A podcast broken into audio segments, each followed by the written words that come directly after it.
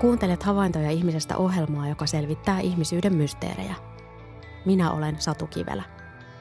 Koetko sinä häpeää? Häpeä liittyy ihmisarvoon sillä tavalla, että häpeävä kokee olonsa huonompi ihminen kuin muut. Häpeän työttömyyttäni. Minun iässäni pitäisi työuran olla jo hyvin aluillaan.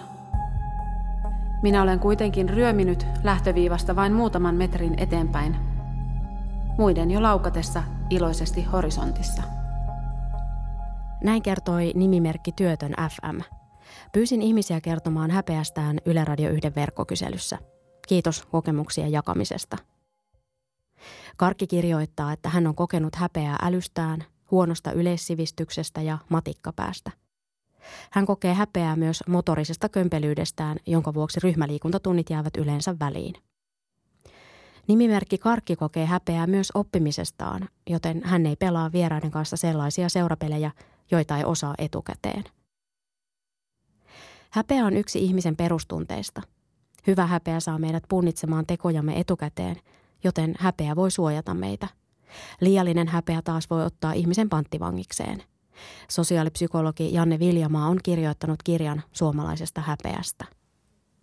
Kun häpeä voi niin kuin kasvaa kiinni ihmisen identiteettiin, että ihminen niin kuin pienestä pitäen kokeilonsa muita huonompi ja muita heikompi, eikä pysty kostaan, niin kostaamaan muita minä ok, sinä ok tasolta tasavertaisen. Olen hävennyt itseäni aina. Lapsena sairastelin ja olin siksi erilainen ja häpesin sitä. Sittemmin minusta on tullut ulkonäön puolesta ruma.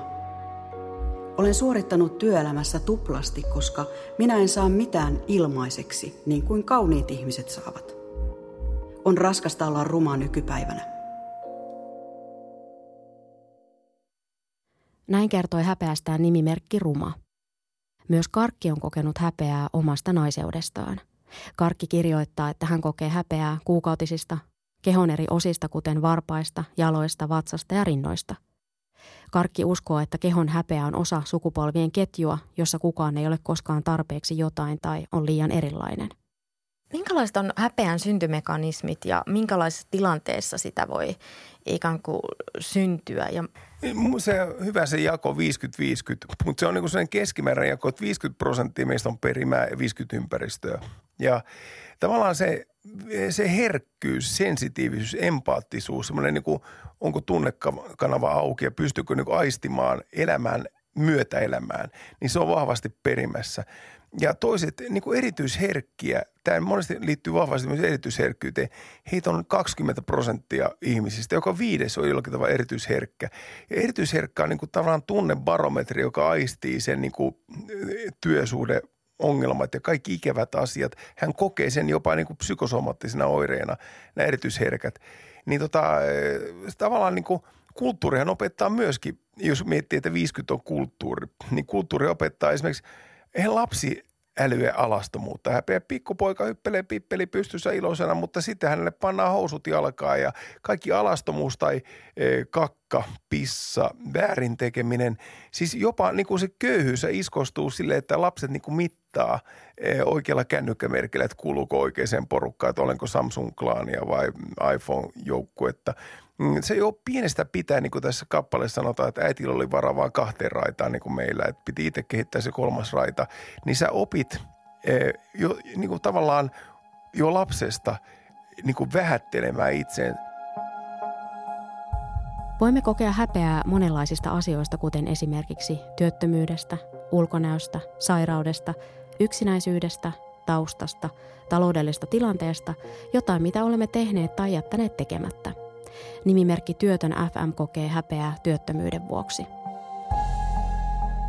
Häpeän tuntee erityisesti silloin, kun ympärillä on työssäkäyviä. Osallistuin koulutukseen, jossa muilla kurssilaisilla oli vakituiset työpaikat. Kun tuli minun vuoroni esitellä itseäni, häpesin. Tällä hetkellä olen työkokeilussa ja häpeän sitäkin – on nöyryyttävää tehdä oman alan hommia yhdeksän euron kulukorvauksella. En tiedä kumpi on pahempaa, työttömänä vai orjana. Työttömänä kenties säilyttää edes jonkinlaiset ylpeyden rippeet. Suomessa on alkoholisteja arvioilta 400 000. Sakun isä on yksi heistä. Koen enimmäkseen häpeää oman isäni alkoholismista. Kaikki muut perheenjäsenet tiedostavat asian ja asiasta on pyritty puhumaan isän kanssa, mutta hän ei koe olevansa alkoholisti. Hän kääntää asian aina niin päin, että me syytämme häntä huonoksi isäksi ja huonoksi ihmiseksi, vaikka hän ei ole. Häpeää kokevalla ihmisellä on usein yhteys muiden ihmisten tunteisiin. Sen vuoksi hän saattaa kokea vahvasti myös myötähäpeää. Ihminen eh, niin kuin, kokee vastuuta ja hänellä on niin kuin, tavallaan yhteys muihin. Esimerkiksi hyvin empaattinen ihminen pystyy tunnetasolla samaistumaan toisten tunteisiin. Ja monesti semmoinen niin empaattisuus liittyy introvertiyteen – et tyyppi, joka katsoo sivusta ja sitä nurkasta, hän kokee niin kuin voimakkaampana niiden häpeän, jotka niin kuin tajua nämä, jotka pomppii ja jakaa kuvia, selfieitä, pitäisi niin kuin hävetä, niin hän kokee niidenkin puolesta, koska hänen niin kuin kykynsä empatiaan ja asettuu toiseen tunnetasolle, niin on erityisen niin kuin kehittynyt. Ja monesti se on juuri tämä niin kuin introvertti, joka on niin kuin sivusta seurailija ja tämmöinen niin kuin tarkkailija – Kyllä ehdottomasti sotatraumat vaikuttavat edelleen. Isäni oli koko jatkosodan rintamalla. On opittu, että ongelmia ei ole, kun niistä ei puhuta. Vaietaan. Alkoholismi tai mielenterveysasiat vaietaan. Kulisseja ylläpidetään. Vaikeista asioista ei pystytä asiallisesti keskustelemaan, vaan tulee riitatilanteita. Tommi Helsteen taisi puhua termistä häpeään sidottu persoonallisuus. Häpeä ilmenee arvottomuuden kokemuksena. En kelpaa, en ole riittävän hyvä. Iskee toivottomuus ja pessimismi.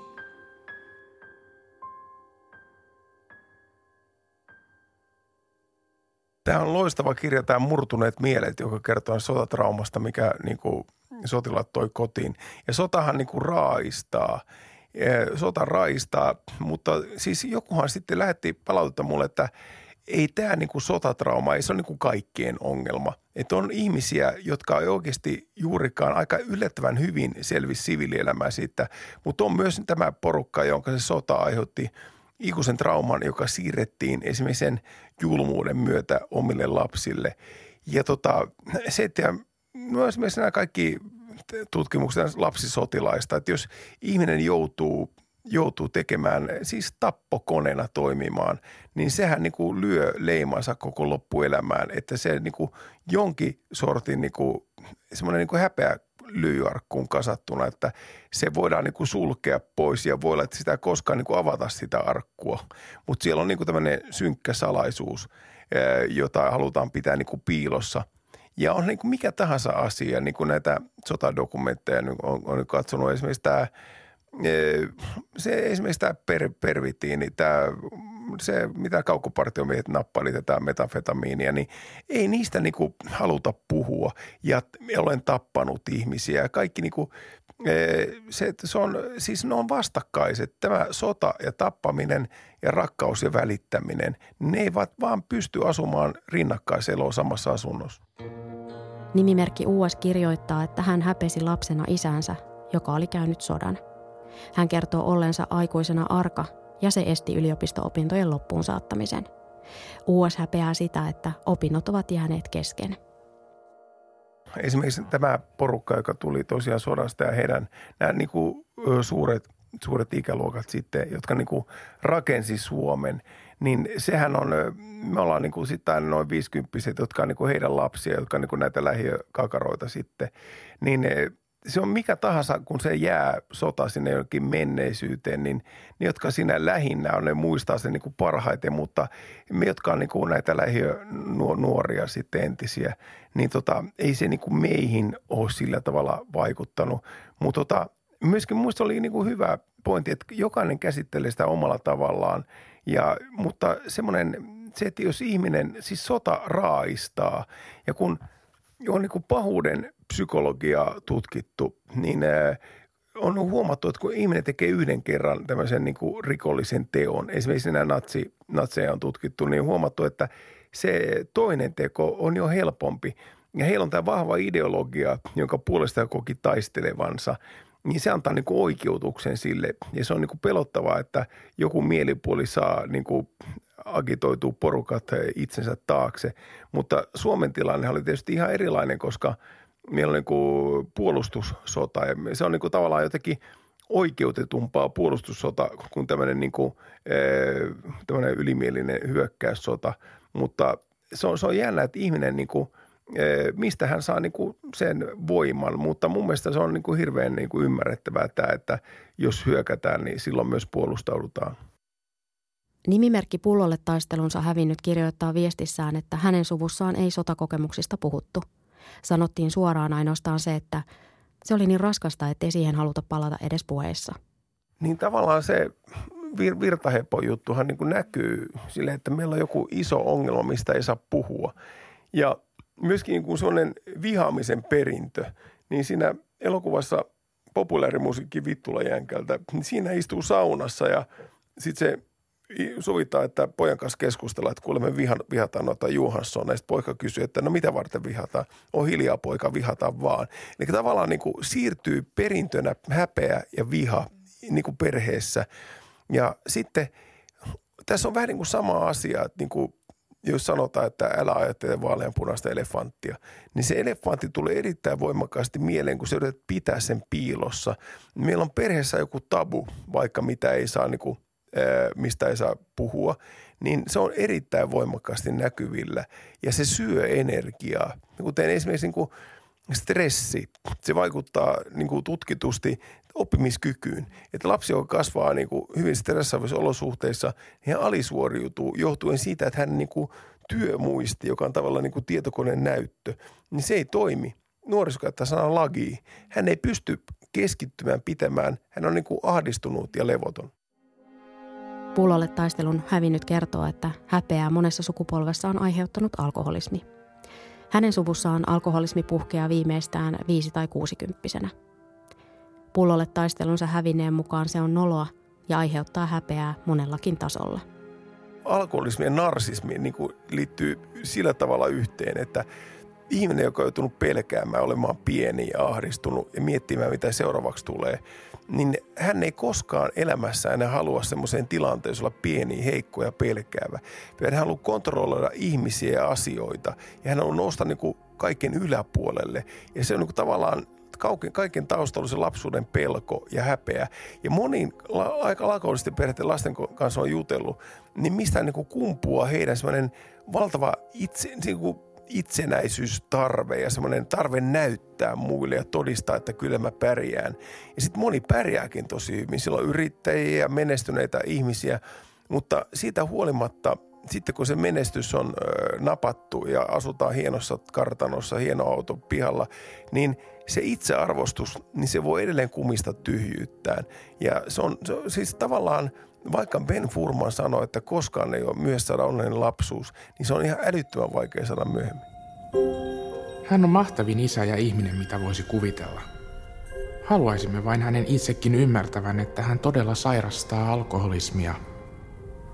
Hänen itsensä kannalta ja meidän läheisten kannalta se olisi tärkeää. Häpeää tämä aiheuttaa lähinnä juhlapyhinä, jolloin kokoonnumme isommalla porukalla pidemmäksi aikaa, jolloin humaltuminen kerkeää tapahtumaan. Nimimerkki äijä VM60 kirjoittaa, että hän häpeää. Hänen vanhempansa erosivat, kun hän oli seitsemänvuotias. Äiti oli kahden lapsen yksinhuoltaja, joka sairastui skitsofreniaan kuuden vuoden kuluttua erosta – Äijä VM60 kirjoittaa, että hän on itsekin kärsinyt masennuksesta lähes koko ikänsä ajan. Minkälainen merkitys sillä autoritäärisellä kasvatuksella sitten taas on ollut sillä siihen häpeän syntymiseen ja, ja pesiytymisessä seuraaville sukupolville? Että sä kirjoitit siinä kirjasta, oliko se niin tästä mustaa pedagogiikkaa vai, vai mikä, mikä termi se oli, että, että tavallaan, ja se oli aika karuakin sillä tavalla, että, se, että lapsen oma tahto on ensin nitistettävä, jotta häntä voidaan ruveta kasvattamaan. Siis se on ihan järkyttävää. Tämä on varastettu suoraan psykoanalyytikko Alisa Milleriltä. Mutta tota, Millerin kirjat on, tota, ne on niin kuin aika hyviä siinä mielessä, että e, siis kasvattaminen hän joku niin kuin määrittelee, että se on kasvamaan saattamista ja niin kuin rinnalla kulkemista ja niin kuin tavallaan itsensä tarpeettomaksi tekemistä. Mutta semmoinen niin kuin, tämä oli sama Alise Miller, niin hän tutki nat, natseja. Ja tota, hän on kirjoittanut esimerkiksi tämän kuuluisan lahjakkaan lapsen tragediakirjan, mutta hän on tutkinut myös niin kuin näitä natsi vaikuttajia, niin saksalainen tyyli on hyvin autoritäärinen. Niin siellä isä on perheen pää isä alistaa, isä on julma ja ne lapset oppivat siellä niin kuin alistumaan. Autoritaarisen kasvatuksen lapsi oppii alistumaan ylemmälleen, mutta samalla hän oppii niin kuin alistamaan itsensä alapuolella olevia. Ja sanotaan kuuluisa psykologi Erik Fromm kutsuu niitä polkupyörätyypeiksi. Ja niitä niin semmoinen tietty autoritäärisyys liittyy tämmöiseen niin ylimielisyyteen ja narsismiin. Ja autoritaarinen ihminen on semmoinen, joka lipasee esimiestä ja hänen kanssaan golfamassa tupsuolkki päässä, mutta kuitenkin julma, on hyvin julmaa ilkeä alaisilleen. Hän katsoo, että ja se on jäänyt autoritaarinen ihminen on taitava tuottamaan häpeää. Hän niin kuin – utelee, että millä autolla sinä ajat ja missä seudulla asut ja paljonko tienat ja oletko hän oikein diplomi-insinööri. Että se niin kuin tavallaan luokittelee koko ajan, pistää semmoisen niin vertikaalisen järjestyksen ihmisiä. Tutkimusten mukaan jo alle yksivuotiailla on häpeän kokemuksia. Vanhemman ja vauvan välinen vuorovaikutus, katsekontakti ja hyvä hoiva opettavat vauvalle, että häntä rakastetaan ja hän on hyväksytty – Vanhemmilla ja kasvatuksella on suuri merkitys lapsen kehityksen kannalta. Se on niin kuin tutkimuksissa huomattu olevan yhteydessä narsistiseen häiriöön, jos lasta kasvataan muiden yläpuolella olevana, joka ei joudu kastamaan niin vastuuta muista ihmisistä, vaan hän joutuu niin kuin kaikki mitä hän tekee, ne katsotaan sormien läpi. Että vanhemmat tavallaan toimii peilinä lapselle, mistä lapsi näkee realistisesti itsensä. Mutta jos peili on vaikka päissään tai peili on mm, työnarkomaani tai hän on muuten vaan niin kuin, ei välitä lapsista, niin hän ei voi toimia peilin. Autoritäärinen kasvatus oli häpeällä kasvattamista ja se on jättänyt jälkeensä moneen. Viljamaan mukaan Suomen suurten ikäluokkien 600 000 ihmisestä on kuullut miljoona kertaa, kuinka joku sanoo heille häpeä. Liiallinen häpeä voi viedä ihmisen kyvyn puolustaa itseään ja rajojaan. Viljamaan mukaan jokainen meistä tarvitsee jämäkkyyttä oman revirin puolustamisessa ja narsistilta suojautumisessa. Vääränlainen häpeä nakertaa ihmisen oman arvon tuntoa meidän mummohan sanoi, että kehtaako tänne kansakoulupohjalla tullakaan. Vaikka se oli niin kuin läppä, niin se niin kuin liittyy siihen, että mä olen niin kuin esimerkiksi vähemmän koulutettu tai ajan väärän merkkisellä autolla tai ajan väärillä, asun väärällä seudulla, niin vääränlainen häpeä on itsensä mitätöimistä. Ja se ei niin kuin todellakaan kuulu tähän nuorison toimenkuvaan sille, että se raja on ehkä niin kuin 2000-luvun alussa, kun ruvetaan puhun curling-lapsista, jolloin aika niin kuin helppo elämä, ei ole sotia ja materiaalisesti yltä, yltä kyllä elämä. He on saanut aika pitkälle kaikki, mitä he haluaa. Ja sitten kun nämä alle 30 työelämään, niin he niin kuin pysty hyväksymään tämmöistä autoritaarista johtamistapaa, jossa ylempi johtaa ja alempi tottelee. Vai haluaa niin kuin mukavaa työilmapiiriä, kivoja kavereita – kehittymismahdollisuuksia. Ja semmoinen, niin kuin, semmoinen autoritäärisyys on vähän niin kuin semmoista neuvostoajan niin kuin havinaa. Että se on niin kuin jää sinne jonnekin Brezhnev-aikoihin. Nimimerkki Kari kautta Simex kirjoittaa, että hän tuntee joka päivä mokanneensa jossain tilanteessa. Kun silloin 70-luvulla – niin maanviljelijän lapsesta tuli maisteri ja meni yliopistoon ja kouluttautui pitkälle. Ja minä vanhana Mellunmäen miehenä, joka on nyt jo päässyt tuota Pasilaan asti Mellunmäestä, mutta tavallaan sydän on aina Mellun, hyvä itä, sydän on Mellunmäessä aina, jota se ei lähde sieltä mihinkään. Niin tarkoitan sitä, että se urakierto tai tämä luokkakierto, niin se on hidastunut. Että jos on syntynyt moniongelmaiseen köyhään perheeseen ja nimenomaan äidin koulutus on hirveän ratkaiseva, että äit, naiset on aina sosiaalista liimaa, jotka liimaa porukkaa yhteen. Ja jos äiti on dietillä koko perhe on dietillä ja jos äiti on pitkälle koulutettu, hän varmasti katsoo, että lasten läksyt tulee tehtyä. Niin äiti on nimenomaan, se, niin kuin, se on hidastunut se urakierto ja se on hirveän surullista, koska meillä olisi paljon potentiaalia, mutta meillä on eh, niin kuin tuhlattuja mahdollisuuksia, fiksuja kakaroita, jotka tulevat köyhästä – esimerkiksi perheestä, jossa on niin kuin, vaikeat olosuhteet, mutta he eivät voi jatkaa pitemmän uralle, koska esimerkiksi se taloudellinen tuki, myöskin tämmöinen kulttuurillinen syrjäytyminen, että ei niin kuin tämmöisessä moniongelmaisessa päihdeperheessä ei siellä lapsille lueta ja viedä heitä näyttelyyn. Että se on se kulttuuripääoma ja sitä ei voi ostaa rahalla, että siihen voi satsata kulttuuripääoma. Ihmiset tuijottavat avoimesti. Olen ilmeisesti suvussani se pelottava esimerkki, johon viitataan. Mietin joskus, millainen ihminen minusta olisi tullut, jos en olisi ollut ruma. Varmasti olisin uskonut enemmän itseeni ja elämä olisi ollut helpompaa kuin nyt huonon itsetunnon ja kaikista huonoista kohteluista aiheutuneiden traumojen kanssa. Niin häpeä ehdollistuu vahvasti mieleen ja kaikki, mitä meillä on elämän aikana tapahtunut, on meidän säilömuistissa, pitkäkestoisessa muistissa. Joku tietty ärsyke palauttaa sen muistisisällön mieleen. Ja eh, tavallaan joku saunalimu, puputupuna mitä joutui lapsena, niin aina kun sä siitä, niin lapsuuden saunareissut palautuu mieleen. Ja kaikkein niin kuin paljon tämmöistä häpeää liittyy juhlapyhiin. Ja se on myöskin erittäin ironista, että eniten huostaanottoa tehdään juhlapyhinä ja kaunina kesäiltoja, kesäpäivinä, jolloin vanhemmat jättävät lapsensa omansa nojaan. Ja moni niin kuin kammoaa esimerkiksi joulua, just kun isä otti monen päivän rännin ja siellä tapahtui hyvin ilkeitä asioita. Ja myöskin se niin kuin yksinäisyys ja vieraantuneisuus ja pelko – niin eh, se niin kuin nimenomaan juhlapyhiin asettuu. Ja tämä ehdollistuminen on just sitä, että tietystä ärsykkeestä pomppaa mieleen tiettyjä asioita. Nimimerkki Kari kertoo, että epäonnistumiset hävettää. Hänen mukaansa siihen vaikuttaa myös paljon se, miten paljon asiaan on panostanut. Häpeä liittyy myös sosiaaliseen vertailuun. Pienestä pitäen astelemme vertailun alttarilla – Viljamaan mukaan suomalaiset ovat kasvaneet samantyyppisessä häpeäkulttuurissa kuin japanilaiset. Mikä siis meidän kulttuureja yhdistää? kollektiivisuus, se, että mitä muut ajattelee. Mutta sehän on niinku vähentynyt hirveästi, että kun me tuli, mut, tota, mamma muutti maalta tänne – niin siellä mentiin naapurilla pimputtaa kello päivää, mä tunkin teille pullakahville. Nykyään meet sinne, niin ei tiedä mitä tapahtuu, kun vierasovi aukeaa. Niin kuin, tavallaan ne yritti sitä yhteisöllisyyttä. Ja siellähän oli, Suomessa oli vähän enemmän tällaista koko kylä kasvattaa tyyliä. Ja kaikki ties, missä meidän vekarat painaa milläkin hetkellä. Nykyään ollaan vähän niin kuin siirrytty tämmöisen niin kuin muumio-tyyppisen kulttuurin, että ihminen saa kuolla sinne omaan mökkiinsä, jopa niin kuin Kela maksaa rahat tilille ja mainokset tippuu sisään. Kukaan ei tiedä, mitä siellä oma kämpässä tapahtuu. Häpeä estää meitä tekemästä pahaa toisille. Jos ihminen ei kykene tuntemaan häpeää, hänestä tulee paha ja ilkeä.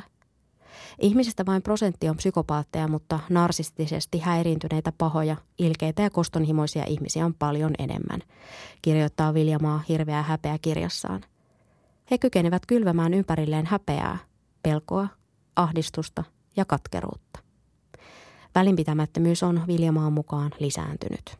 Ja meillä on kaupungissa tällaista niin kuin yhä enemmän – niin kuin negatiivista solidaarisuutta, että älä sinä puutu meidän asioihin, niin mekään puuta sun asioihin. Ja saa tapahtua aika raflavia asioita ennen kuin se kynnys ylittyy, että mennään puuttumaan toisen asioihin. Ja mä väitän, että tämä voi siinä mielessä olla niin kuin luokkakysymys, että jos on heikosti meneviä ihmisiä paljon alueella ja mielenterveyspäihdeongelmia ja syrjäytymistä ja kaikkea kurjuutta – niin nämä perheet on tottunut pienestä pitäen olemaan niin kuin viranomaisten kanssa tekemisissä. Ja kun sossu tulee käymään, niin siellä on pullakahvit pöydällä ja hänelle jutellaan. Ja ne on tottunut, että perhe-elämään puututaan. Mutta sitten kun on tämmöinen hyvin menee alue, jos on lääkäri tai juristi tai siellä on oppeli pihassa, niin siellä ei, niin kuin, siellä ei sosiaalityöntekijät ja koulu esimerkiksi puutukaan samalla tavalla. Sille pidetään portit kiinni. Eli tämä on niin semmoinen aina, että onko muilla oikeus osallistua kasvatukseen, onko ovemme auki, onko pullakahvit pöydässä. Ja tota, keskiluokkaisuuteen liittyy vahvasti tämmöinen niin kulissien ylläpito ja meillä menee hyvin asenne. Ja sitä yhteistyötä ei ole samalla tavalla totuttu tekemään esimerkiksi niin kuin viranomaisten kanssa, vai mitä viranomaisia tahansa. Toki tiedän, ettei minulla ole syytä häpeään. Monet muut ovat samassa tilanteessa kuin minä. Nykyaikana on vaikea löytää töitä. Pääsisin häpeästä salaman iskulla eroon, jos saisin vain töitä. Määräaikainenkin kelpaisi vallan hyvin. Saisi tuntea olevansa kunnon, vastuullinen kansalainen, eikä sohvalla makaava ihmisjäte, vaikka vain pienen hetken. Näin kertoi häpeän kokemuksistaan nimimerkki Työtön FM. Häpeän tehtävänä on suojella minän rajoja. Häpeä on siis myös tarpeellinen osa terveen ihmisen elämää. Viljamaa kirjoittaa kirjassaan, että erityisesti seksuaalisuuteen, kuolemaan, sairauteen ja uskonnolliseen elämään liittyvissä asioissa häpeä suojelee ihmistä. Et niin kuin tavallaan meillä sanotaan, että on niin kuin tavallaan neljä tapaa suhtautua muihin. Se minä ok, sinä ok tarkoittaa, että me olemme tasavertaisia. Se on ihan makeata. Että Mummu sanoi, että puliukkokin on ihminen. Ei kukaan suunnittele ryhtyvänsä puliukoksi. Minä ok, sinä et ok. Niin ihminen näkee, että hän on muita parempi. Hän tallaa muita alaspäin nostaakseen itseään. Tämä minä ok, sinä et ok ihminen. Sitten on tällaisia, niin kuin varsinkin vanhemmissa ikäluokissa, minä en ok, sinä ok tyyppejä, jotka lähtee aina siitä, että minä olen vain kansakoulun käynyt ja hän on oikein diplomi-insinööri. Tämmöisiä niin kuin itseään vähätteleviä, jotka löytää todisteen aina omalle huonommuudelleen. Mutta sitten on monesti niin kuin tämmöisiä niin kuin esimerkiksi addikti-kaveruksia. Minä en ok, sinä et ok. Poltamme esimerkiksi molemmat tupakkaa. Ja sehän on makeeta, että meillä on keltaiset seinät ja savua, voi leikata veitsellä. Meillä on, molemmat on niin kuin addikteja tavallaan. Niin esimerkiksi kun näitä addiktien kertomuksia on niin kuin kuunnellut, ovat niin kuin huumeiden käyttäjä tai mitä tahansa puli, puliukkotyyppisiä, niin silloin kun toinen pääsee kuiville, niin hän saa kuulemma ilmaisia paukkuja kavereilla, koska sä voit, halutaan, että toinen vedetään takaisin sinne omaan kurjuuteen ja sen jälkeen ei enää tulekaan ilmasta paukkuu. Että ihmisillä on niin tavallaan taipumus pitää toinen kurjuudessa. Jos minä en ok, niin et ole kyllä sinäkään. Sitten vedetään toinen samalle tasolle.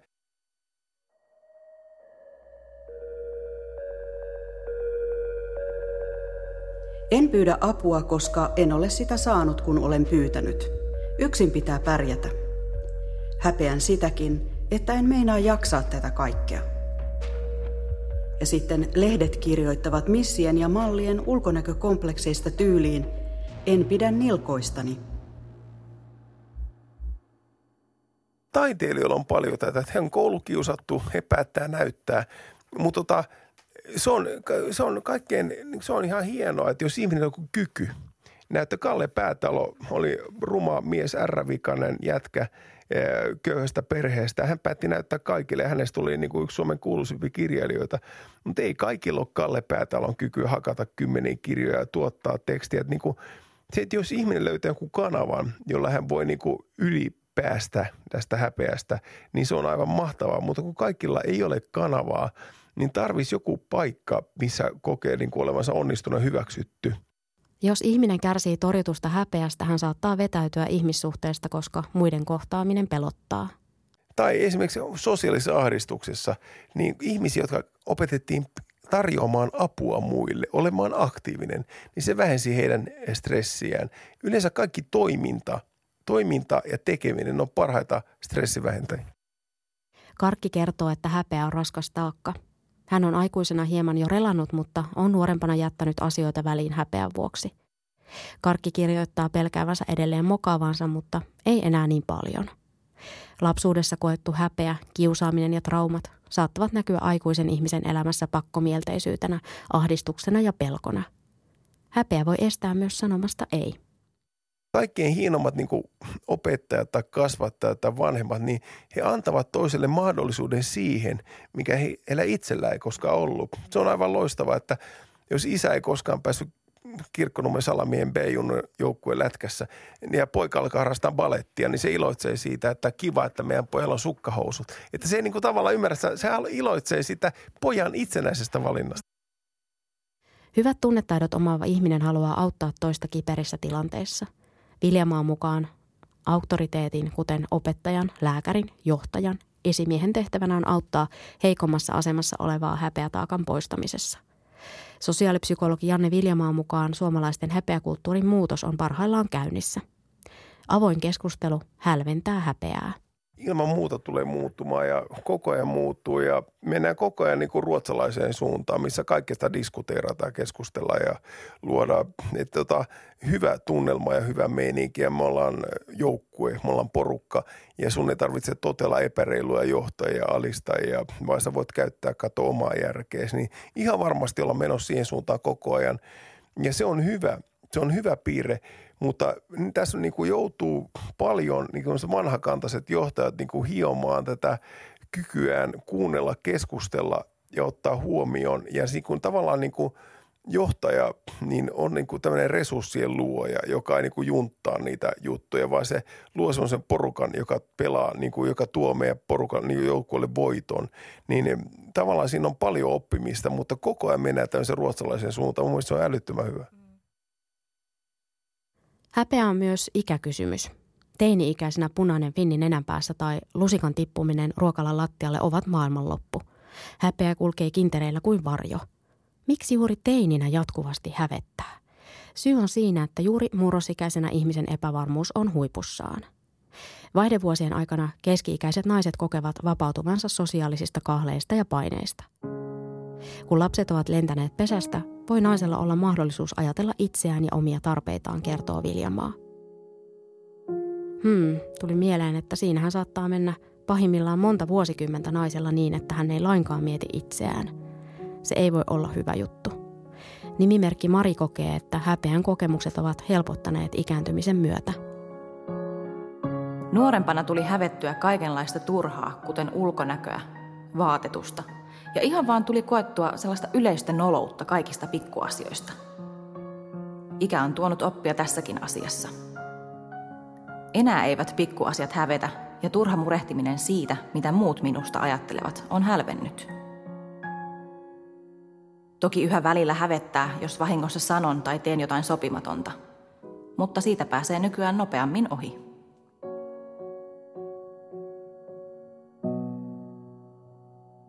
Nimimerkki pullolle taistelun hävinnyt kirjoittaa kokevansa häpeää häpeämisestä. Hän kirjoittaa ymmärtävänsä järjellä ajatellen, ettei olisi voinut tehdä mitään toisin. Silti hän kokee olevansa kakkosluokan kansalainen vain siksi, että sattui luottamaan väärään ihmiseen. Pullolle taistelun hävinnyt kirjoittaa tietävänsä, ettei hänen kuuluisi tai tarvitse hävetä, mutta häpeää kuitenkin.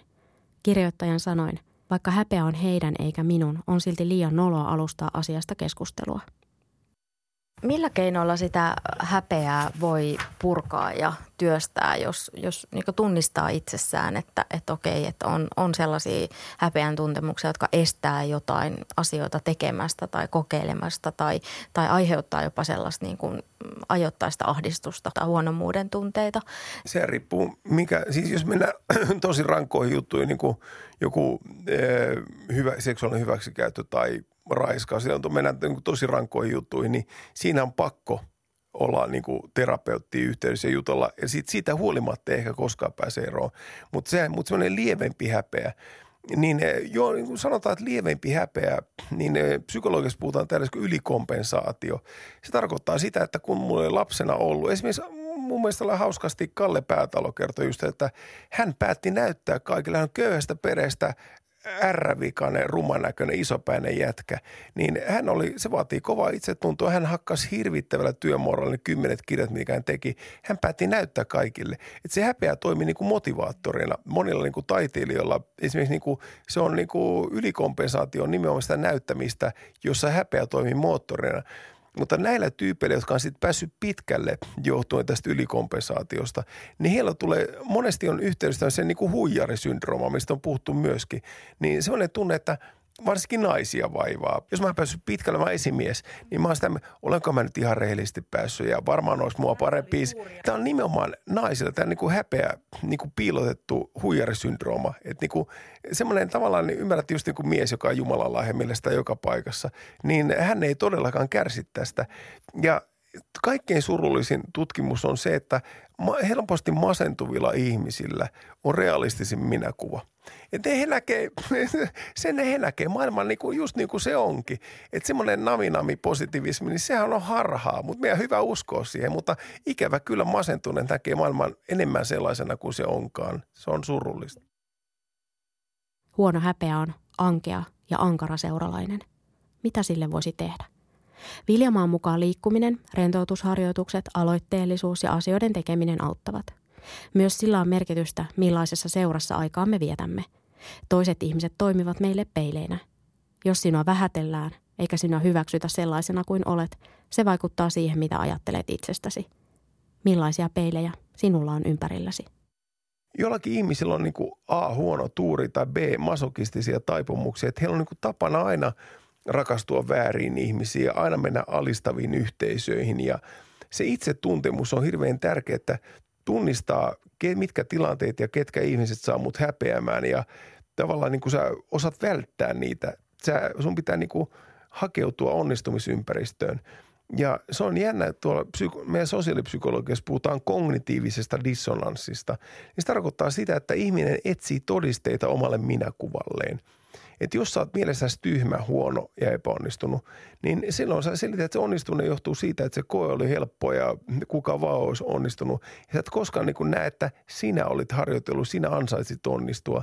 Että ihminen niin pitää sen minäkuvansa vakioisena ja huono itsetunno ihmiselle, niin se onnistuminen on hirveä onnettomuus, koska se pitää selittää aina sille, että se ei liity millään tavalla sinuun. Hän elää niin kuin säälistä ja armosta – Häpeästä ei tarvitse päästä kokonaan eroon. Olennaista on erottaa oikea ja väärä häpeä. Isänsä alkoholismista häpeää kokeva Saku kertoo näin.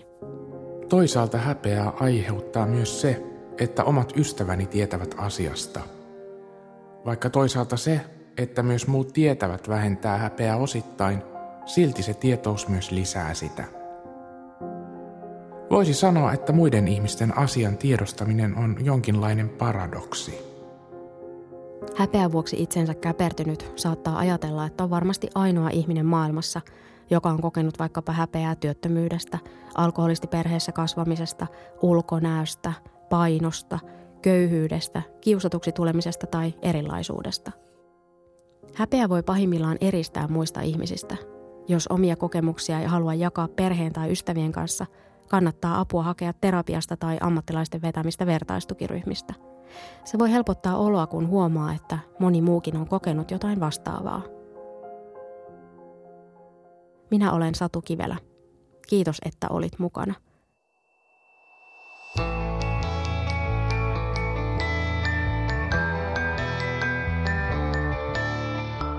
Mitä pidit ohjelmasta?